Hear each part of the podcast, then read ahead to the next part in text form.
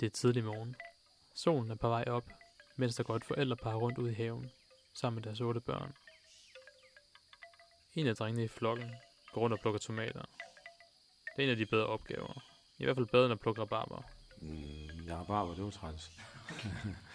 altså at gå der med bøjet ryg, og så var der brænde, eller, men også, øh, altså det var, det var hårdt at rykke op hele tiden. Men han stod for William, han var god til det.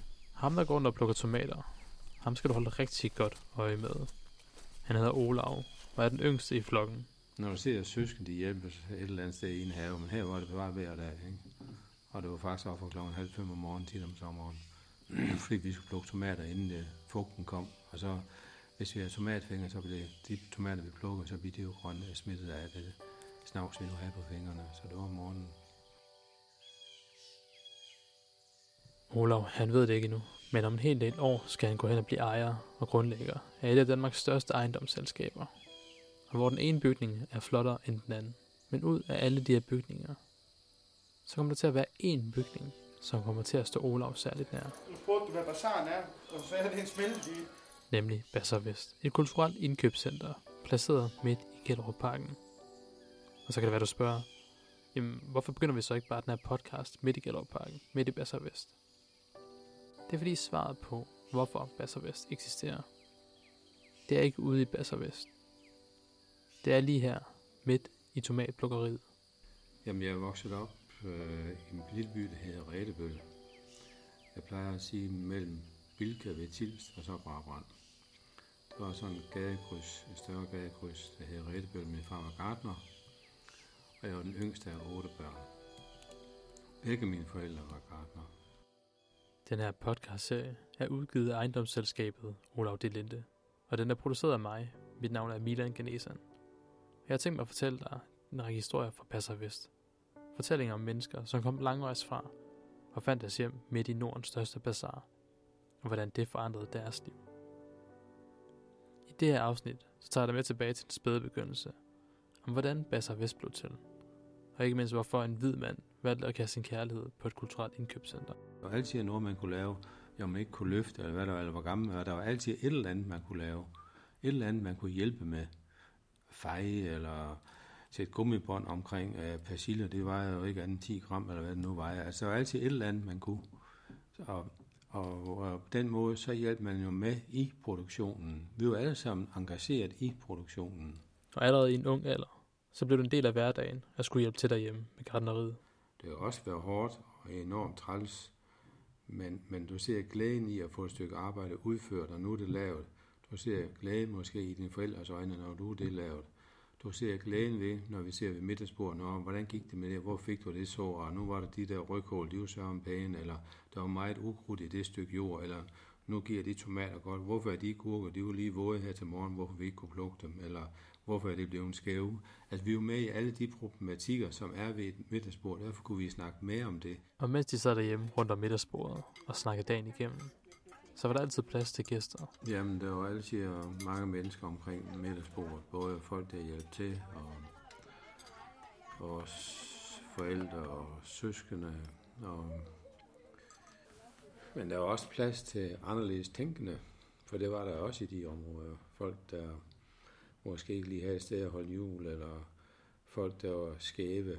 Det er mine forældre meget åbne overfor, og det er nok af det, jeg har i mig selv nu.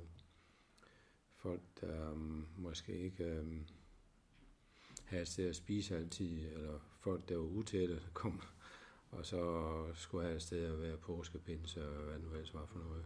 Vi forlader lige Olav, gæsterne og resten af hans familie rundt om middagsbordet. Der er lige noget andet, jeg skal vise dig, som ligger et godt spring frem i tiden. Bazaar Vest er et øh, meget mangfoldigt indkøbscenter, hvor vi har næsten 100 forskellige legemål. Det her, det er Ahmed. Han er centerchef ude i Bazaar Vest. Øh, og man kan sige, at bazaren er en smeltedel af rigtig mange forskellige kulturer og forskellige koncepter også herude. Og det, der kendetegner bazaren, jeg mener, det er alle de kontraster og den mangfoldighed, der er i både blandt de forskellige minoriteter, der driver forretningerne herude, men også i de forskellige koncepter, der er herude. Vi har små butikker på 6-8 kvadratmeter, men vi har også store legemål, hvor, hvor det er en 15-1800 kvadratmeter. Jeg tager ud i Bazaar Vest for at finde ud af, hvorfor det her sted betyder så meget for Olav. Jamen, jeg tror helt klart, det startede med, at Olav har fået den her idé for mange, mange år siden, og, og når Olav vil noget, så går han efter det, og han bliver ved og er meget målrettet. Øh, og på samme tid har det her været øh, Olavs hjertebarn, kan man sige. Øh, og nu har jeg været herude ja, lige omkring ni år, og, og, og der er jo mange udfordringer, og har været det igennem årene. Også helt fra start af øh, har det nok været endnu sværere, kan man sige. Øh, men øh, han har troet på det her, og jeg tror også, det har været, i for, eller ikke tror, jeg ved, det også har været det sociale perspektiv, der er i det, i og med, at det har været et beskæftigelsesprojekt til at starte med, øh, skråstreget integrationsprojekt, kan man sige, og så har det egentlig været drevet øh, af private midler, og har aldrig haft et øh, offentligt tilskud. Og det fortæller meget om, at det har, det har været noget, han ville, og har troet på det, ikke? Jeg havde først fået ideen til bazaren faktisk allerede i 94, 1994, før det ved alle mine rejser og andet. Og øh, derfor var jeg rundt i verden og se på, hvordan så en bazar fungerede, hvordan kunne man lave den. Min idé var at lave et stort marked, hvor det skulle dufte, og der skulle være stemning og lyde og en god atmosfære, og ikke bare hurtigt hen til kassen og betale. Det var det indtryk, jeg havde fået når jeg så bazarer eller lignende i Sydeuropa, Nordafrika, Sydamerika og Asien. Og jeg var faktisk, jeg trak mine børn alle steder med hånden for at kigge, for jeg har virkelig set mange bazarer. Um, øhm, den stemning, positive stemning, vil jeg gerne lave ved at lave et anderledes indkøbssted her i Aarhus. Og øh, jeg tænkte så, at det rigtige sted måtte være ude i Gellerparken, for der var masser fra Mellemøsten, der boede der. Jeg købte derfor øh, Jysk Varmekældefabrik derop. Der var 6.000 kvadratmeter, 6-7.000 kvadratmeter bygninger, som var noget forladt. Det hele var ødelagt, fordi det lå oppe i Gellerparken, og beboeren der havde, eller hvem det nu var, havde nu stjålet det meste af det. Og der var det sådan, at øh, inden vi fik byggetilladelse, så lejede jeg den forreste del ud af, som fungerer som nærmest 500 kvadratmeter toiletrum for mange i Gellerparken, og der var en masse dranker, der holdt til der. Det gjorde vi ren, og så lejede jeg det ud til en, der lavede en palæstinensisk købmandsforretning. Og han tørrede nødder for eksempel op på taget, så jeg. Og hans børn rendte rundt deroppe og slås. og øh, jeg, jeg kunne sådan se mange lighedstræk i det her, at de hjalp deres far fordi jeg var jeg allerede begyndt at se, jamen, når de hjælper deres far der, så er det jo ikke dem, der render rundt ned mellem blokkene, og måske får det dårlige indtryk af en dårlig leder dernede, eller en dreng, der har dårlige intentioner øh, med tyveri og slåskamp og andet. Men, men den her samhørighed med deres far, og med at arbejde, og, og lejen i arbejde, der også var plads til, det var den, der minder mig også om min barndom. Fordi jeg er da sikker på, at når de kom hjem her, så havde de det at snakke om nu. Faren han solgte jo så alle mulige slags grøntsager og nødder og hvad det var for noget.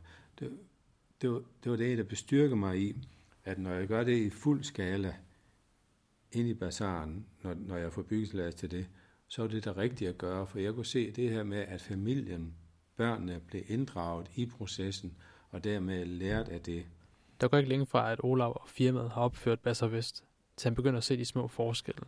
Øhm, Bazaren har gjort, en Bazar Vest har gjort en kæmpe forskel for de mennesker, der har haft arbejde i Bazaren, punkt 1, men også for de mennesker i Gellerparken og andre steder, der har haft et positivt indkøbssted, et kulturelt samlingssted at komme til. Det er jo et kulturelt samlingssted for rigtig mange tusind mennesker. Og øhm, det er tydeligt at mærke på dem, at øhm, du kan faktisk se det på deres øjne. Du kan mærke på dem, at nu, er nu er jeg egentlig... Nu, nu øh, tror jeg mere på mig selv. Jeg, jeg er blevet stærk. Og så sker der også det, at de begynder at have refleksioner over, hvad er det, der egentlig sker i Gellerparken? Hvad er det, der egentlig sker med naboens børn, hvis det går dårligt? Der er refleksioner over, hvad skal vi gøre om nogle år? Vi vil gerne videre i, i, i samfundet. Og det videre i samfundet, det tænker de selvfølgelig først og fremmest på deres børn, hvad med deres skolegang og uddannelse og andet. Og det, det har jeg haft mange diskussioner om det, at de har et arbejde, det gør, at, at de bliver integreret, de får en selvtilfredsstillelse, selvtilfredshed, de får en respekt for dem selv, en respekt for omgivelserne. Deres børn kommer op og lærer det at sortere gulerør, eller lave pizza, eller hvad det nu altså er. Får et lille arbejde ud af det. De får en stolthed i tilværelsen. De bliver automatisk integreret i det danske samfund.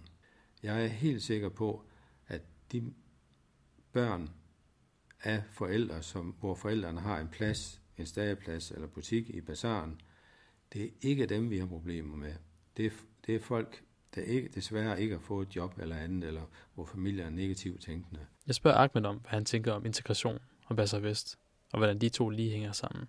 Det her det er jo sådan lidt integrationer hen over disken, som vi også siger, og, og, og vi, øh, vi kan jo se, at når Peter møder Mustafa herude, eller når øh, Aisha møder Susanne herude, jamen øh, allerede når man spørger ind til, øh, hvad grillspydene de er lavet af, eller hvad tomaterne de koster, jamen, så har du faktisk en dialog i gang. Øh, og på den måde, så fra, på begge sider er der en øh, gensidig øh, Øh, positiv udvikling. Øh, og på samme tid kan man sige, at mange af dem, der er kommet hertil, har jo sådan det første kendskab som selvstændig eller iværksætter i forhold til myndigheder. Det kan være Fødevarestyrelsen, det kan være skat, det kan være arbejdstilsyn, det kan være videre altså med samarbejdspartnere, leverandører og kunder, øh, der bliver leveret varer til ud af huset også. Men også øh, når de begynder at lave forretning B2B, for eksempel øh, spisestederne eller grønhandlerne, eller hvem det nu er. Så på den måde øh, kan man sige, det kendskab, de har fået til samfundet og til, til myndighederne og hele systemet, øh, og de normer og værdier, de øh, møder herude, når de møder gammeldanskeren, hvis man kan sige det sådan, eller øh, øh, de etniske danskere, jamen det er jo selvfølgelig også en øh, positiv udvikling, og er med til at, øh, hvad skal man sige, at lære dem nogle af de øh, samfundsnormer og værdier, vi har herhjemme. Jeg har efterhånden læst en hel del interviews med Olav i forskellige medier. Og selvom han har bygget og renoveret mange andre bygninger end Passer Vest, så formår den store bygning med de mange butikker altid at snige sig ind i hvert interview. Og hvorfor gør det egentlig det?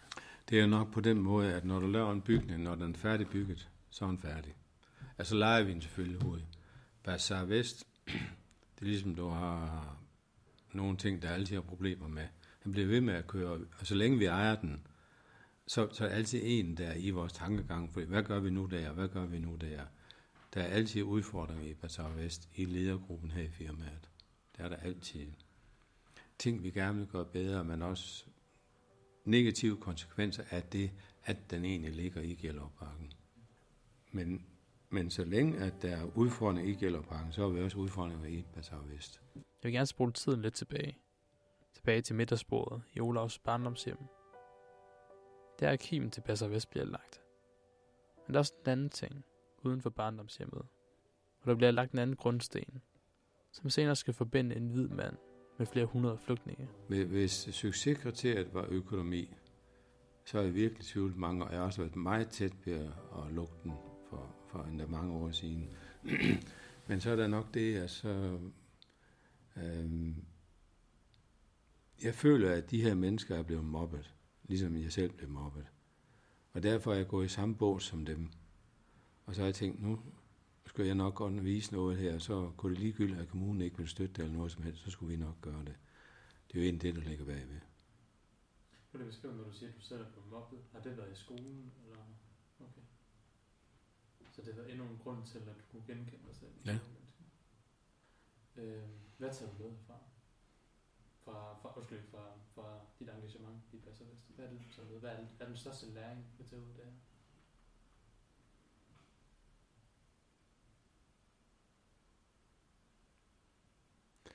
Øhm, det er jo egentlig, at øh, et succeskriterie, det er mange ting. Hvis det her er den bedste succes, det er jo egentlig, hvis du gør hjælpe andre mennesker. Og det er ikke for, at jeg skal være heldig eller noget. Det er det ene. Altså, de der samtaler, hvor vi virkelig går ind på ryggraden, og folk siger, at jeg er så glad for det, og kan se at den glæde, der er i folk. Det er en af store succeskriterie. Jeg tager den læring, at vi mennesker er jo forskellige. To. Tre. At det virkelig er vigtigt, at der stilles krav. Virkelig vigtigt. Stilles krav til andre mennesker, før man får succes. Man har ikke råd til en cykel, før man har... Altså, man kan ikke købe en cykel, før man har råd til den. Vi skal lære de her mennesker op at cykle, således at de selv kan klare deres liv. Den her podcast-serie er udgivet af ejendomsselskabet Olav Delinde og produceret af mig. Mit navn er Milan Ganesan. Jeg håber, at du blev lidt klogere på historien om Bassar Vest, og ikke mindst Olav Delinde. Og er du nysgerrig på, hvad det kulturelle indkøbscenter byder på, jamen, så er det bare at tage ud på Edna Rasvej nummer 32 og gå på opdagelse. Og inden vi slutter den her podcast helt, så vil jeg gerne runde af med Olav, midt i gardneriet, sammen med hans søskende. Hvordan husker du stemningen derude med dig og søskende? Altså er det også, var der plads til, og så prikke lidt til Ja, ja, og drille er fuldstændig, og slås og hvad det nu var, fuldstændig. Det er ligesom på, når du ser søsken, de hjælpes et eller andet sted i en have, men her var det bare hver dag. Ja. Og det var faktisk op for klokken halv fem om morgenen, 10 om sommeren.